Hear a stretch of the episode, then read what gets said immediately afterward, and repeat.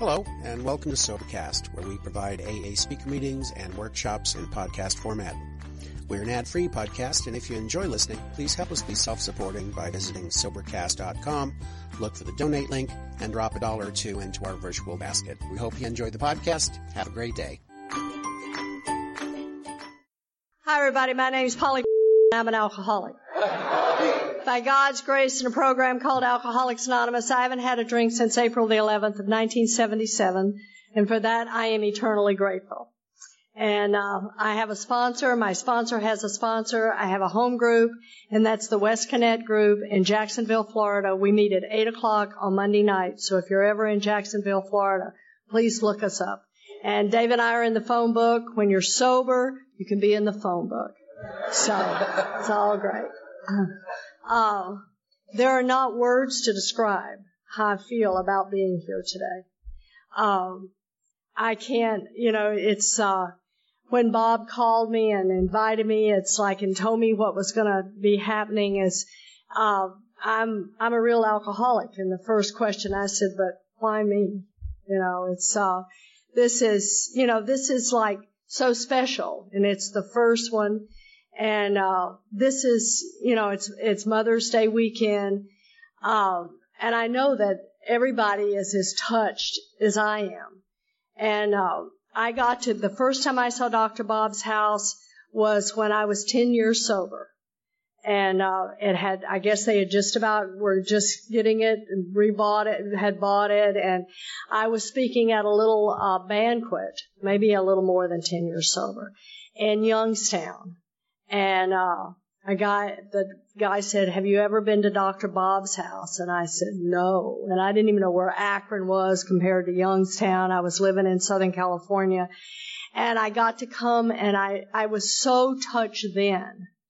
And uh, and we we sat at Dr. Bob's, you know, at Susan's bed, at Sue's bed, and we did the third step prayer, and that's where Dr. Bob used to take, you know, and and just you know make them surrender and uh, and it was it was fabulous, and I've I've just been so touched, and the speakers, I mean, it's just been amazing, you know, Paul and Gail and Sandy. I mean, just listen at these names, Ralph and um, Bob and Clancy, Marilyn and Tom. I mean, you know, it's just how do you how do you how do you say how grateful you are to be around giants like that? And I'm just so grateful. And I love the people who have worked so hard. I know Lee and Bob because I've kind of been around them a few, you know, since this all started. And I know they've been working hard. Happen to know what Dolly's up to. And so that's in Chris and Mary Beth and all the uh, Cleveland girls. So it's um, I'm honored. I just can't begin to tell you how honored I am. Um, uh, I just um, I have to tell a little story about this weekend, and I think it's just um, so. I've, I've never done steps eight and nine since we've been doing this. This has not been the steps I've done. And uh, when I got the little thing and I saw, oh, I'm doing steps eight and nine, and uh, I just, you know, I think that I have. Uh, there's some beautiful, beautiful healing that has taken place in my life and in my family's life as a result of those two steps. And uh, of course, if I hadn't done the other six steps, I couldn't, uh, the seven steps, I guess I'm on eight, huh? The other seven steps, I couldn't do the eighth step. But uh, there's uh, there's a lot of healing that has taken place as a result of the amend steps. And um, one of the things that uh, happened for me is that uh, when I did, I, I'm a person who was the reluctant to get sober. There's some there's some people here in this room that are talking this weekend that are the reluctant to get sober, and I'm the reluctant to get sober. And a lot of times I'll hear things like, there weren't treatment centers back when I got sober, and I'm 35 years sober, and there's people who even has less sobriety say there weren't treatment centers. Well, I promise you, Bob and I found them. We found a lot of treatment centers. there were treatment centers. And um, one of the things that I was listening to, and I can't remember, uh, oh, everybody runs, kind of runs in, but about being able to, you know, I hope I never get too sober to call a newcomer.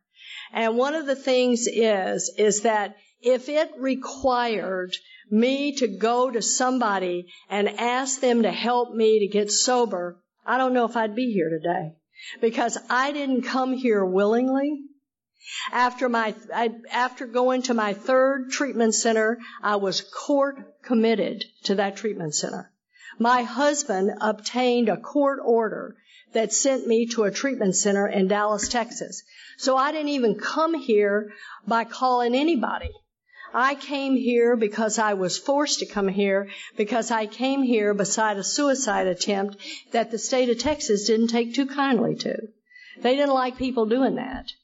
And, uh, so I got put on one of those little 72 hour holds, which was enough time for my husband to obtain a court order that court committed me to treatment. And I don't know, that was my third treatment center. The other two hadn't taken. And uh, I was in that treatment center. What was different from that treatment center, from any other treatment, the other two, I don't know. I have no idea.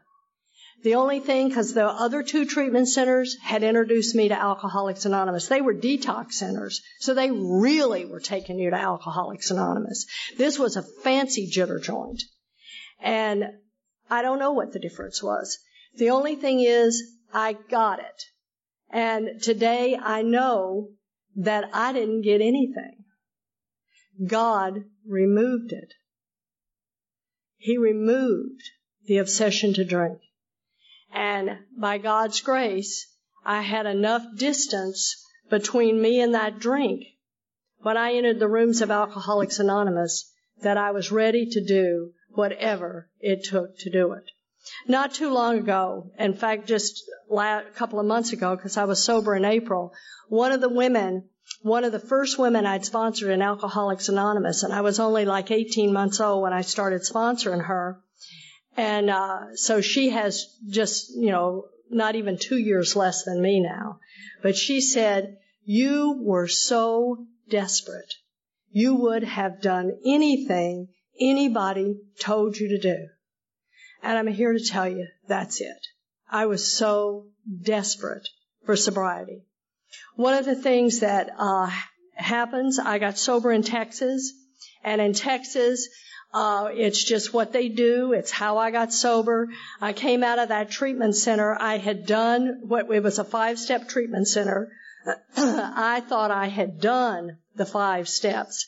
My sponsor informed me I hadn't that that was that the four step I had taken was a Hazelden psychobabble and it didn't count. So I did the steps again with him. And in Texas, we did the steps quickly. And I am so grateful for that. And uh, I loved what Sandy says that sometimes we get, you know, we're too easy on the newcomer. Uh, I don't think that I'm a person who's easy on the newcomer. I'm just not, I just am not a person that can be angry and rude. So that's just not me. So if that's being too soft, then that's me. But that's who I am.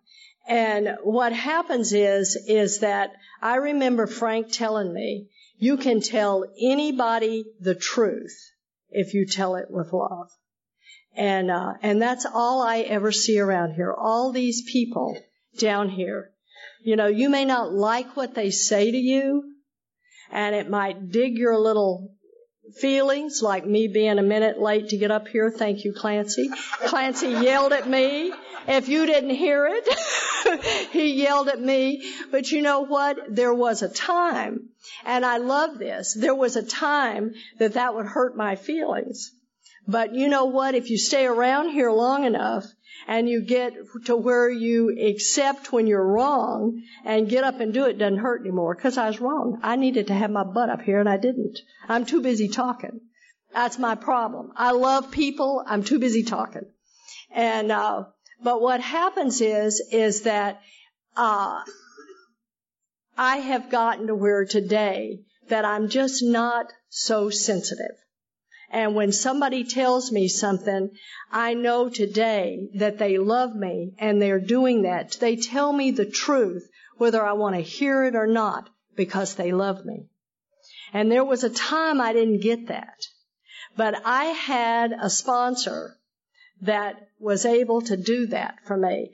And uh, there's a guy sitting back there named Jack, and Jack was best friends with Frank Honeycutt, and Frank Honeycutt sponsored Frank Fitzpatrick, which was my first sponsor.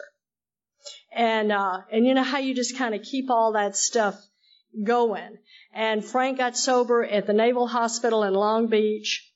And uh, he had a lot of tough guys around him. He was a Monsignor priest in the Navy. He was an only child, and all and he was a Catholic priest. All of these things.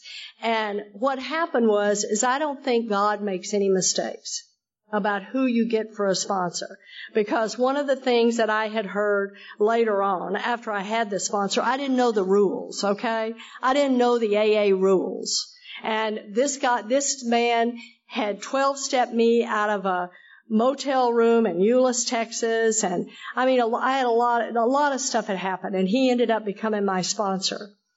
And, uh, and he was a man, but God sent me who I needed. He sent me a Catholic priest and I'm Southern Baptist. So both of us know how to, you know, we were spoon fed guilt. That's what was wrong with us. I'm an only child and I'm, an Air, and I'm an Air Force wife.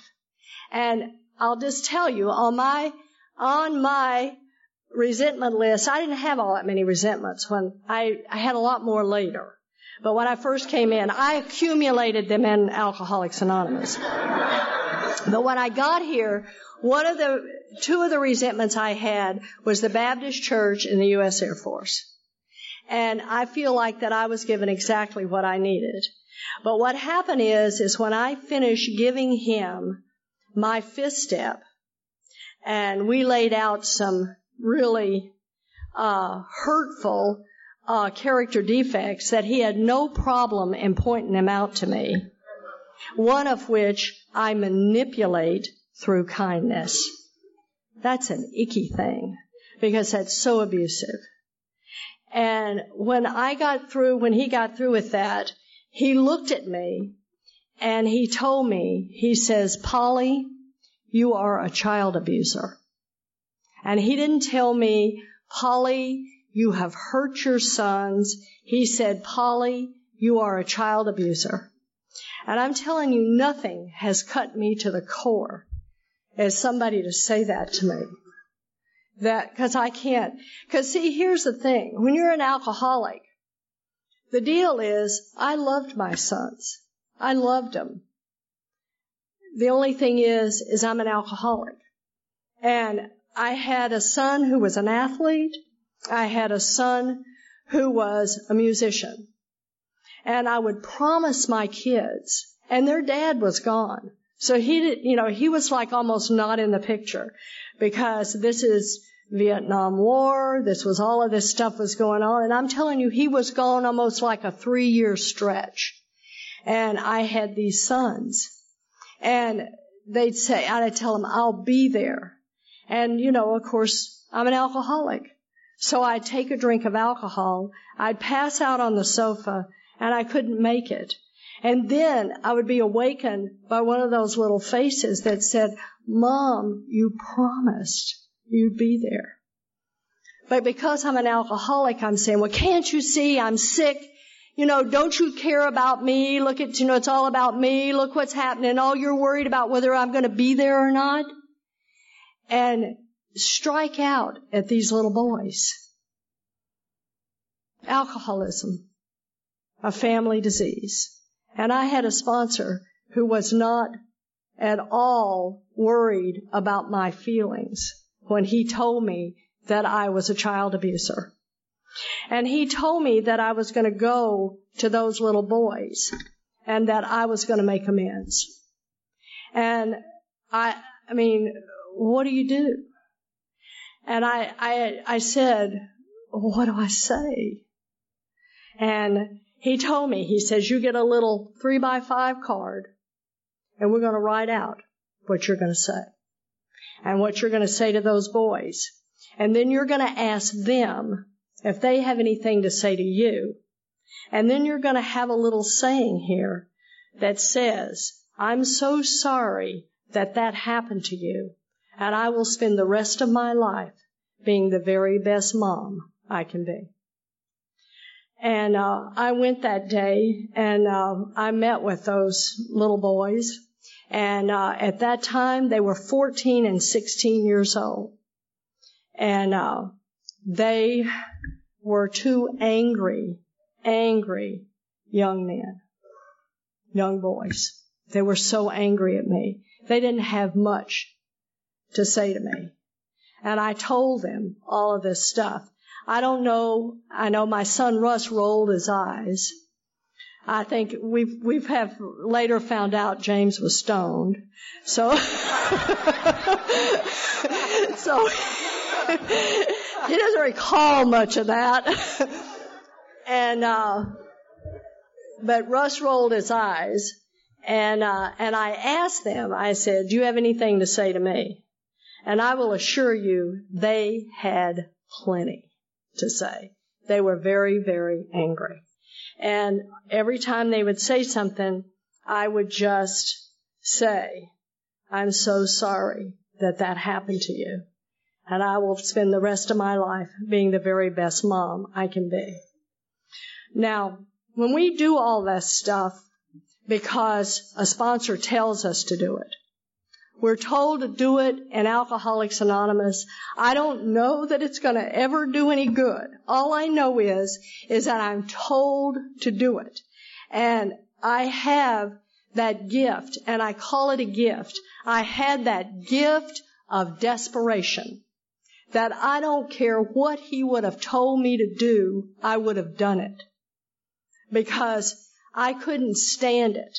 And the reason I had tried to kill myself and got in all, you know, all the attention of the authorities is for the very thing that Clancy talks about and you've heard Bob talk about and all the other speakers. And that is, I can't stand sober. I can't stand sober. And when I'm sober, I can't, I can't live with me. I can't stand sober. And so what happens is, is that, uh, I did what I was told to do with the desperation of being able to do whatever I was told I was asked to do. Not asked, I was pretty much told. I don't know that I was asked to do anything. Uh, and I'm not much of a suggester either. I'm pretty much, this is what you need to do. And, uh, but what happened is, is just let me tell you what happened on Thursday. So if you do this work, you don't know what's going to happen 35 years later. You just go do the work because the sponsor told you to do it. So uh, I talked to my I talked to James a lot, and uh, he's uh, he's in the program. He's sober and uh, sober 28 years, and he's right behind me. We we grew up together in this program, and um, but he's kind of had some struggles of his own lately. And so we've been talking a lot. So he knew I was coming here and he knew I was going to get to do this. And I said, Oh, I'd give anything if you could, you know, come and be with, you know, be at the weekend and all that. And he said, Oh, mom, I can't, you know, I really need to, you know, stay at home and da, da, da, you know, all these different things.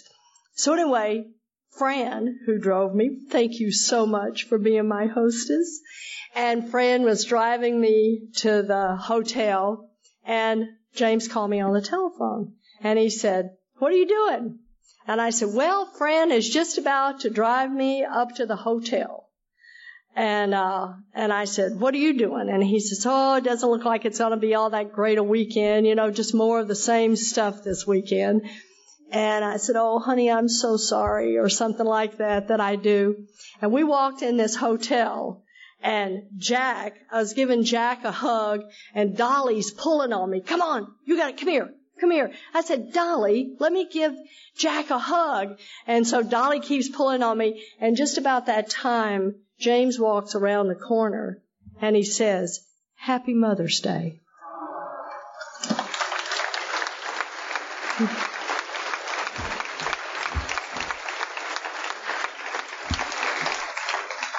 Probably, yo, know, and the thing about it is, where'd you stand up, son? I'm going to embarrass you totally.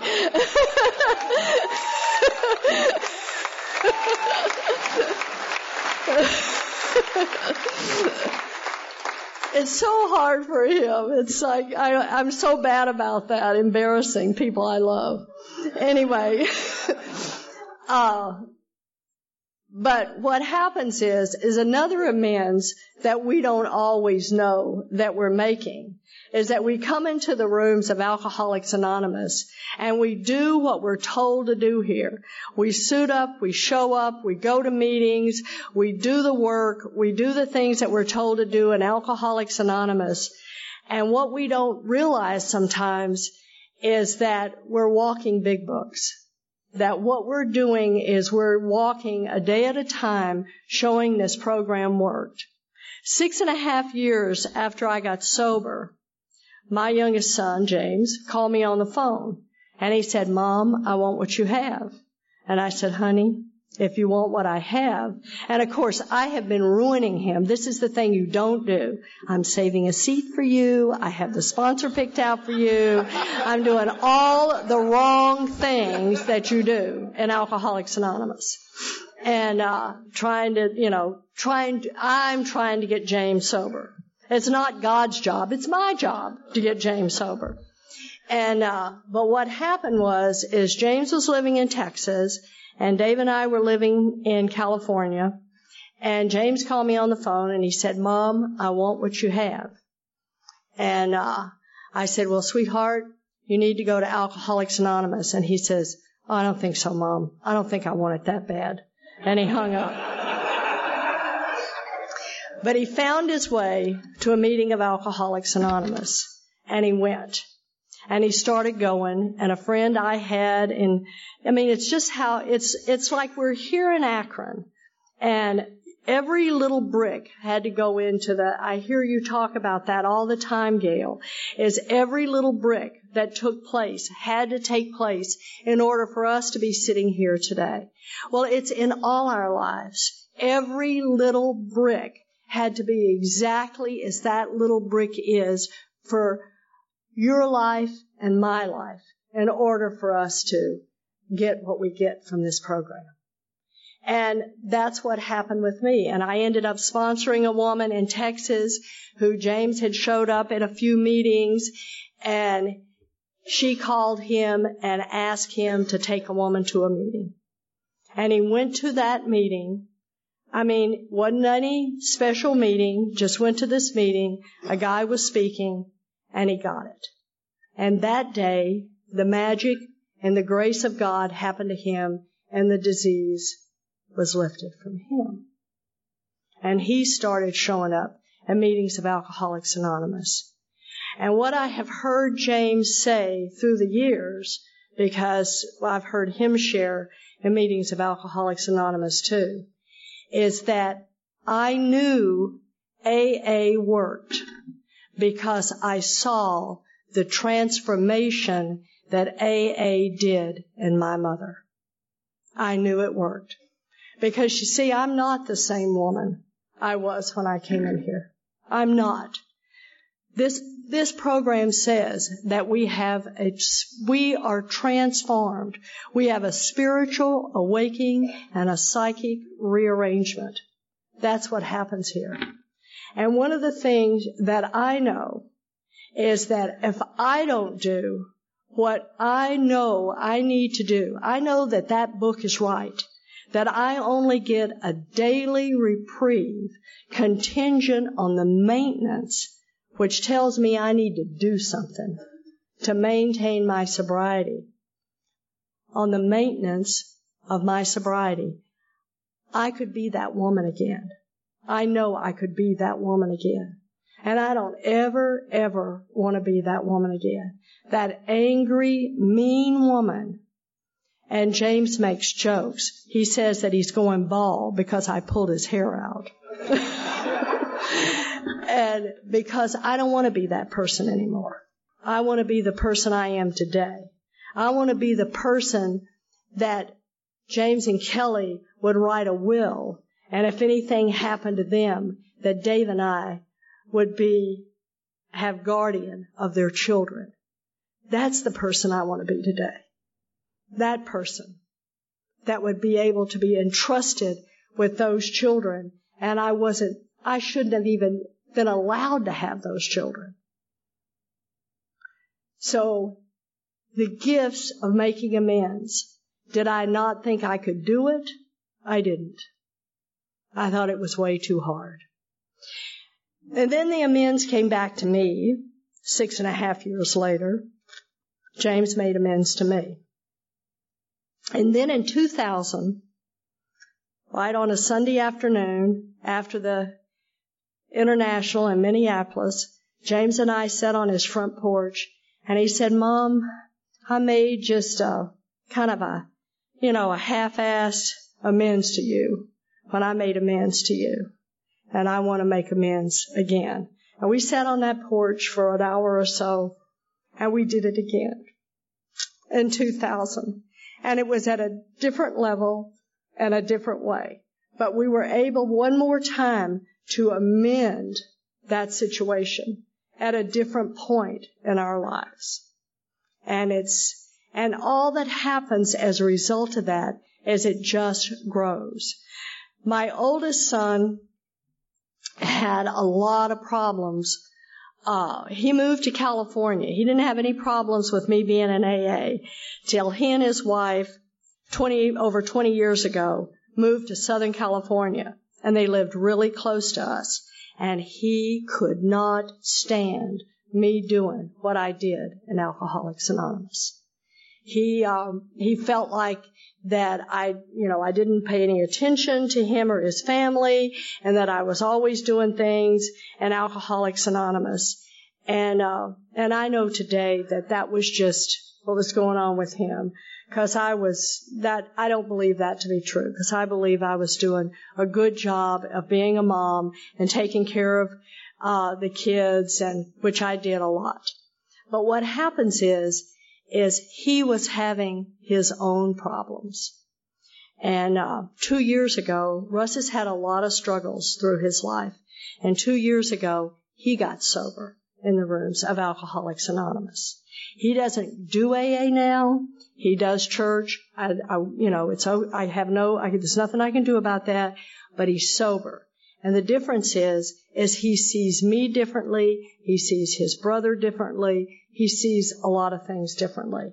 So we've been able to have some other talks. So more amends have been made. Okay, I want to reel back to the beginning of sobriety. And uh, I'm grateful. I am so grateful that I was told to do the steps quickly. I did the steps quickly in Alcoholics Anonymous, and I was told to get on with my amends and to do the things I did because my daddy died when I was one year sober. And by God's grace and this program, I had the opportunity to make amends to my dad before he died. And I'm so grateful again that I had that kind of sponsorship because if I hadn't have, I would have missed that opportunity to make amends to my dad. And uh, I'm an only child, and uh, I was raised by uh, by people who were just very, very middle class to lower class. I mean, they were just beautiful people. And I didn't have a lot of money, but I saw love in action. My parents did not have a lot of money. But what happened was, is they were two abused children who had found each other. And one expressed that abuse by anger, the other by just holding it in. And I resented both of that. I hated the anger and I thought my mother was disgusting. She, you don't stand up for yourself, you don't have a voice, blah, blah, blah, blah, but you're, you know, all of this stuff. But what happened thanks to the program of Alcoholics Anonymous, I was able to see a little, a little window, because I was only a year sober. I was able to see a little window of how much sacrifice my parents had done for me. Because I was a gymnast and a dancer, and both of those things cost a lot of money. But they sacrificed and worked and did everything they could to see to it that I got to do that. But I was so selfish and self-centered as a kid, I just took it all for granted. And just figured, you know, I, I, I couldn't even really feel the love. I was so shut, I was so spiritually ill when I came here. I couldn't even really feel that love that my parents had for me. And I'm just so grateful that I was able to make that amends to my dad and tell him how sorry I was I took him for granted. And I was able to be there when he died. I was able, I was able for the next 27 years to be the kind of daughter that any mother would want to have. Because you taught me how to do that. And I got to be that for my mother for 27 years. And I'm so grateful that I was allowed to do that in the rooms of Alcoholics Anonymous. Now, we're going to do some amends in sobriety. I created a lot of wreckage when I got sober. Uh, some of it's kind of funny, some of it's not too funny. But uh, I created this wreckage. I came into the rooms of Alcoholics Anonymous, and I just knew that if you'd love me enough, I'd be okay. So I don't know how many people we have that are new in sobriety but that think, uh, you know, a relationship will fix you. And I was just sure that that's all I needed. Plus, if you've been drinking a quart of vodka, uh, I don't know how, I, I don't, a quart of vodka probably a day, I'm not even sure, and taking a whole bunch of Librium, Valium, Seconal, and Nembutal, I mean, you are, not, I'm not conscious much. And, uh, I woke up and my libido woke up. And at that time, my husband was really ill. And uh, he had been um, 100% disabled. He was retired from the military. He was very, very ill. And uh, I wake up and I feel put upon because I'm 36 years old and I am not about to be ready to give up sex and all the stuff that I need because he's ill. And I started a whirlwind in Alcoholics Anonymous. And, uh, so this, I was not a program of attraction unless you were sick as I was and that probably was an attraction. And um, but I started a whirlwind in Alcoholics Anonymous, and I used and abused men for my own satisfactions.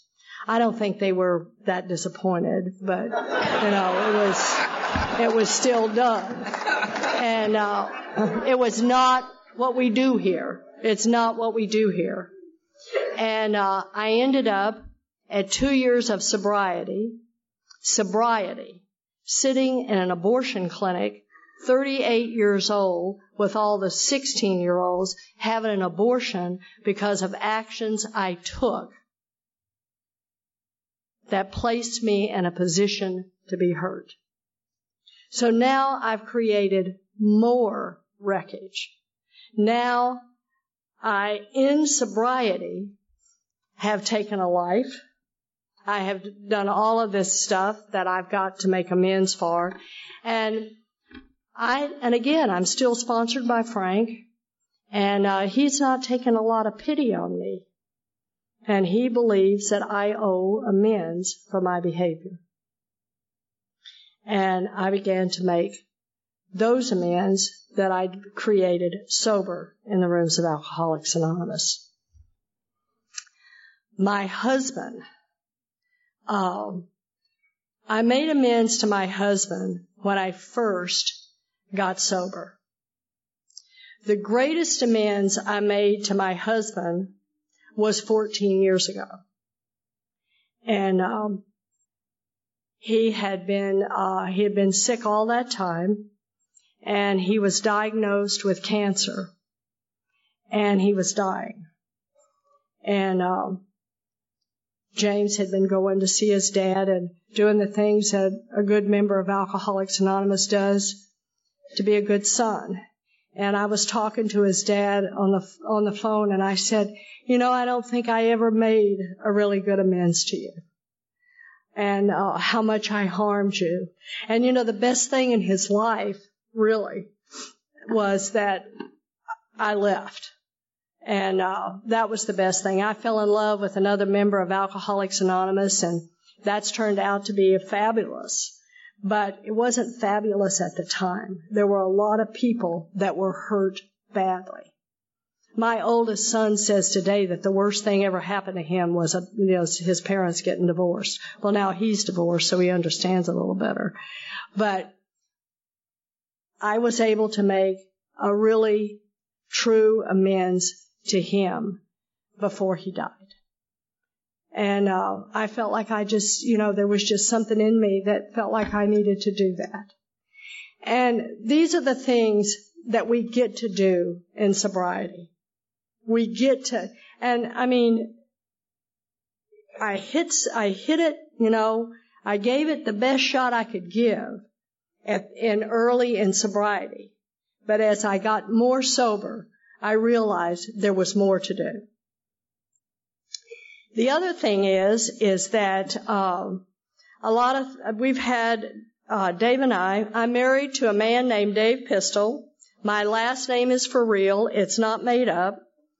Uh, and uh, Dave and I fell in love when we were three and a half and four and a half years sober. And uh, Dave and I have been married to each other for 32 years. And I think that's a pretty good record for two alcoholics hooked up in AA.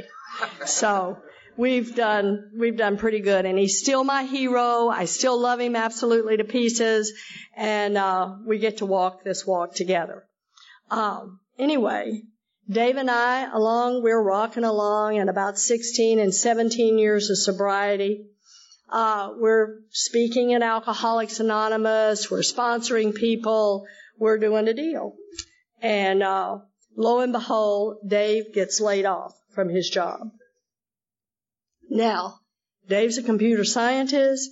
They were people were always calling him headhunters, wanting wanting him to move here and there in the next place, and uh, and, you know, a job offer here and a job offer there. And we didn't think that was any big deal. It's going to be fine. That's, you know, it's going to work just fine. And, uh, what happened is, is that it didn't work fine. It was an economy in 1993, a lot about like it is right now. And what happened is, is the bottom had fallen out of aerospace in Southern California. Our whole block went up for sale, like so many places today are like that. And we couldn't sell our house. Well, it was way different back then. I think he got either six weeks or six months, I can't remember, of unemployment. So that was it. And uh, nobody was helping anybody out with mortgages. So what happened is, is our house got foreclosed on. And we ended up having to file bankruptcy. and all these things are things I just can't bear to do in sobriety. I mean, I didn't want to talk anymore. I didn't want to do any of those things anymore. And uh, I had a man in a man in my life who was um, my husband's sponsor, who had been my sponsor's sponsor and was my son's sponsor, a man by the name of Frank Honeycutt finest man I've ever known. And, uh, he was in my life and I kept saying, you know, and Dottie is my sponsor. Dottie Harris is my sponsor. And I've watched her walk through a lot of stuff in her life. And I didn't want to speak anymore.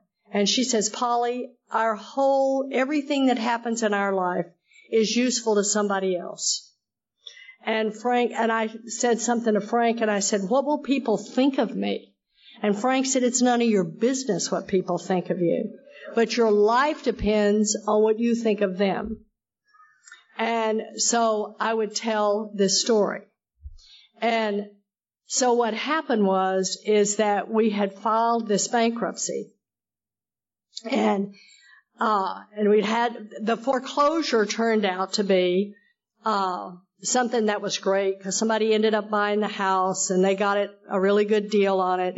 We ended up renting a house that was twice as big as the house we had and we ended up taking people into our home until we left Southern California because we had the room and we had the space. So anyway, uh, that happened and uh, then Dave got a job. And what we did is I believe that money is energy and that what goes around comes around. And it was important to Dave and I to pay back that money and to the best of our ability. Now, there's some places that wouldn't take our money because it would mess their books up. So we found other ways to do that. And one of the ways is, is that we had four different women live with us. We did not charge rent. We didn't do anything like that. We simply helped these women. And we began to do some things that would be able to be a, restitution for that money in a different way that we would use. And, uh, and a lot of it we were able to pay back. Now, I've learned this. I did not owe a Penney's bill. But I've learned this by sharing my experience with other women that I sponsor who have had Penney's bills. Now, what I have found out is, is that if you go to J.C. Penney's and say that you want to make an amends in Alcoholics Anonymous, they have a fund for that and they use that to buy clothes for people who can't afford to buy clothes, and they do that for the for the amends from people in Alcoholics Anonymous. So it's fabulous. I didn't even know that that happened. But if, you know, hang around and you learn all kinds of things in Alcoholics Anonymous. And, uh, so Dave and I were able to make a lot of the restitution and then we had to do, with the help of Frank and Dottie, some creative things in order to pay back the money that we owed. And, uh, and we were able to do that. And then I love what Bob was saying today is that, you know, then you're scared, you're afraid, you're having financial problems, and you just, you just know you're gonna die.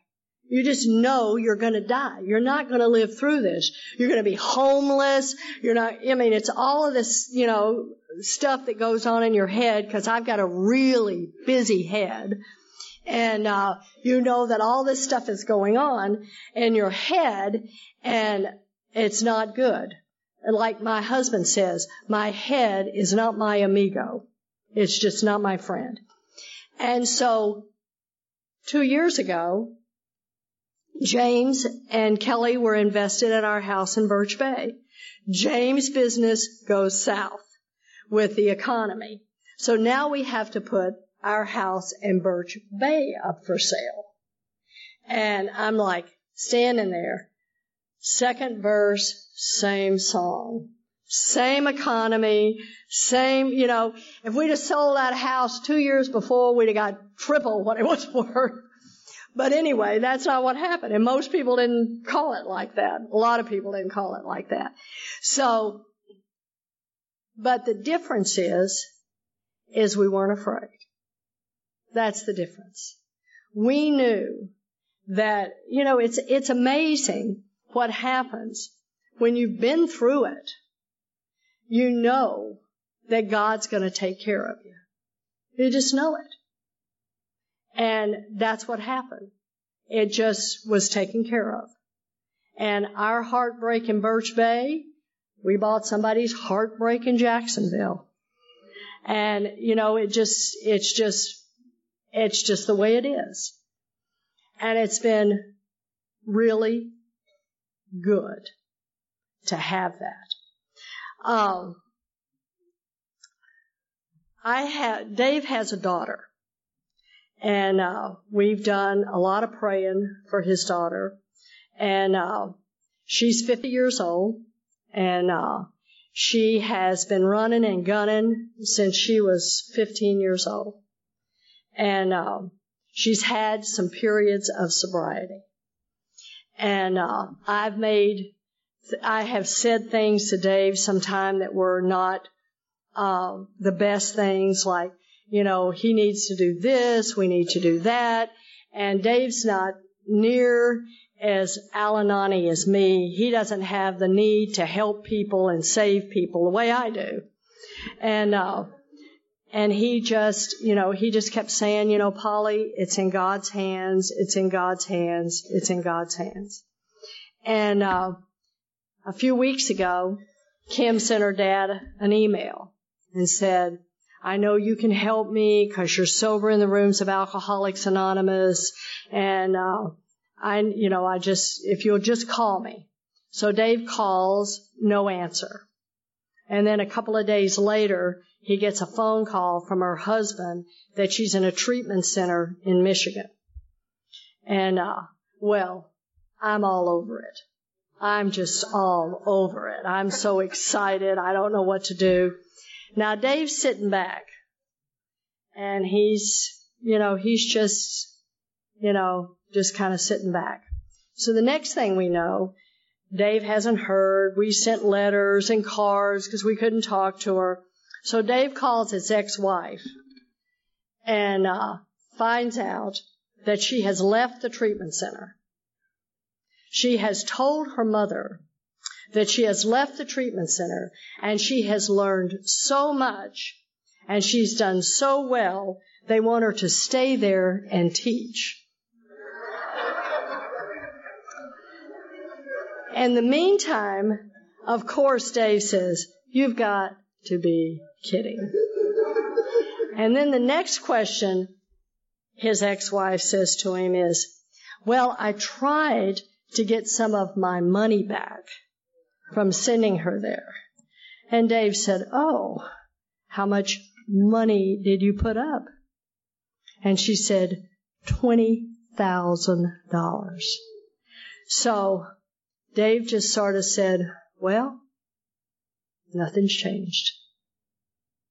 He said the only difference is, is she didn't tap me because she knew I didn't have it is the only reason she didn't tap me. But the deal is, is that, you know, we're still here. We're still waiting. We've done, you know, and it's just one of those things that you make amends, you do all the stuff this program tells you to do, and maybe, and sometimes it doesn't turn out the way you want it to turn out.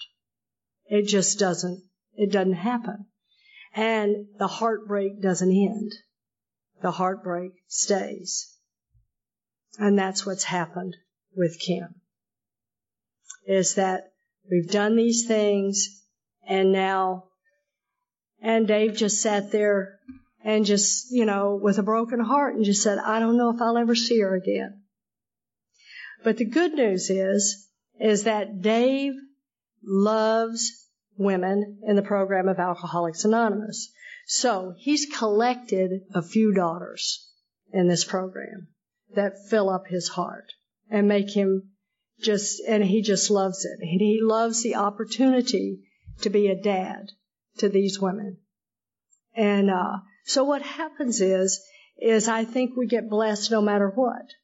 If we just go and do the work and it doesn't look like it's turning out, it's that disease of perception that Clancy talks about.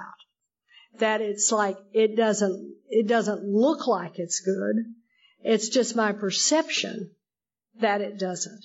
But there's a lot of women that Dave has an opportunity to be able to be a dad to who don't have dads, who would like to have somebody in their life to be that figure.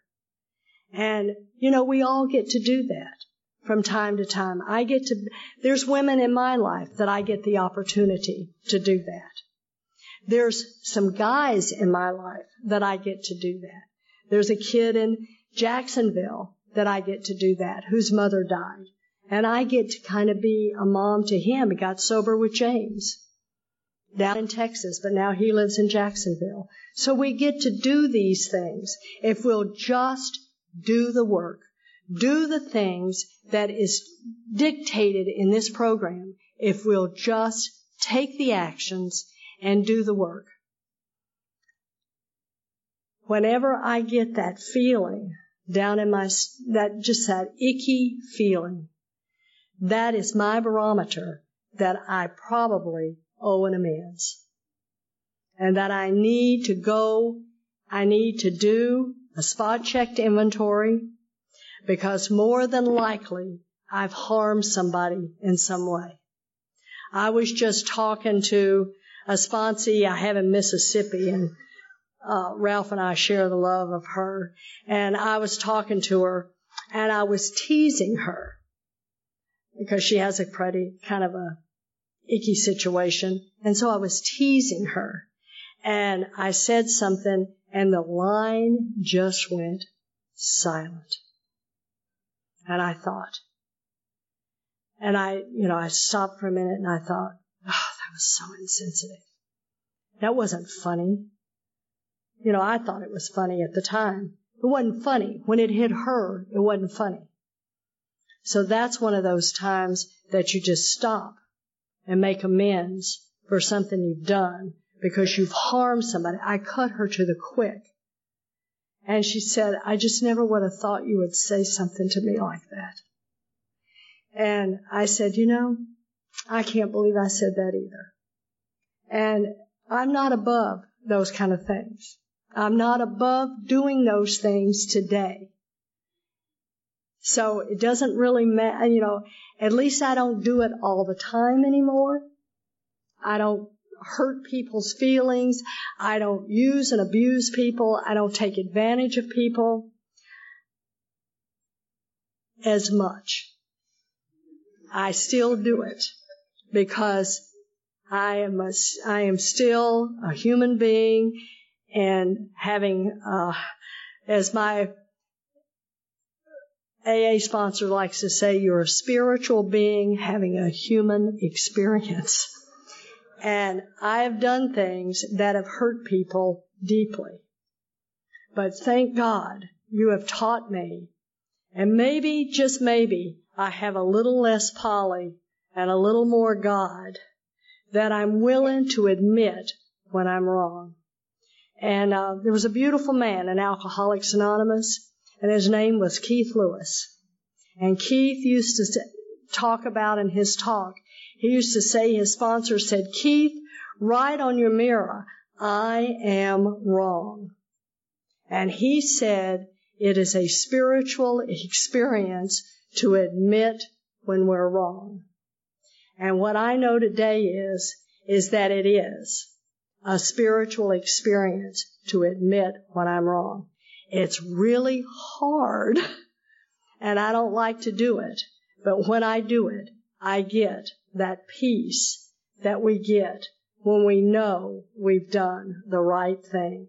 And to me, it doesn't say this in the big book, but to me, I like to say that step nine is the freedom step. And I'm grateful that I have a lot more freedom today than I did 35 years ago. Thank you.